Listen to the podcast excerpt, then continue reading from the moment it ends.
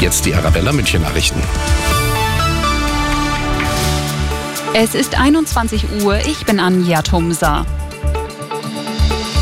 Bei den Explosionen an der Nord Stream Pipeline im vergangenen September führen offenbar Spuren in die Ukraine. Das berichten die ARD und die New York Times unter Verweis auf internationale Ermittlungen von Sicherheitsbehörden. Die Ermittler konnten demzufolge das benutzte Boot identifizieren. An Bord sei eine sechsköpfige Gruppe gewesen. Möglich sei aber auch, dass absichtlich Spuren in Richtung der Ukraine gelegt wurden. Bundeskanzler Scholz blickt zuversichtlich auf den klimafreundlichen Umbau der Energieversorgung in Deutschland. Die Energiewende kann und wird uns auch gelingen, sagte er bei einer Tagung des Stadtwerkeverbands in Berlin.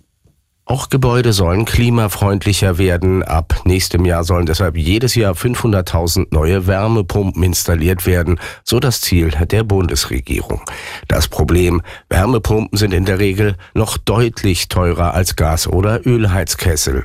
Auf die Haushalte könnte eine Kostenlawine zurollen. Wirtschaftsminister Habeck versprach deshalb heute staatliche Unterstützung zumindest für diejenigen, die sich den Abschied von ihrer Öl- oder Gasheizung nicht leisten können. Dirk Zeitler, Nachrichtenredaktion.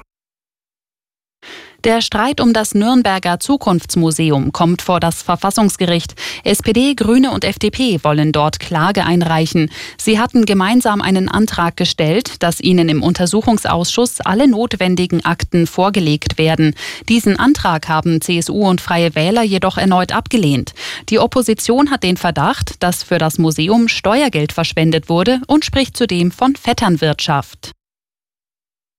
Die Technik der Handynetze in Deutschland kommt aus dem Ausland, unter anderem aus China.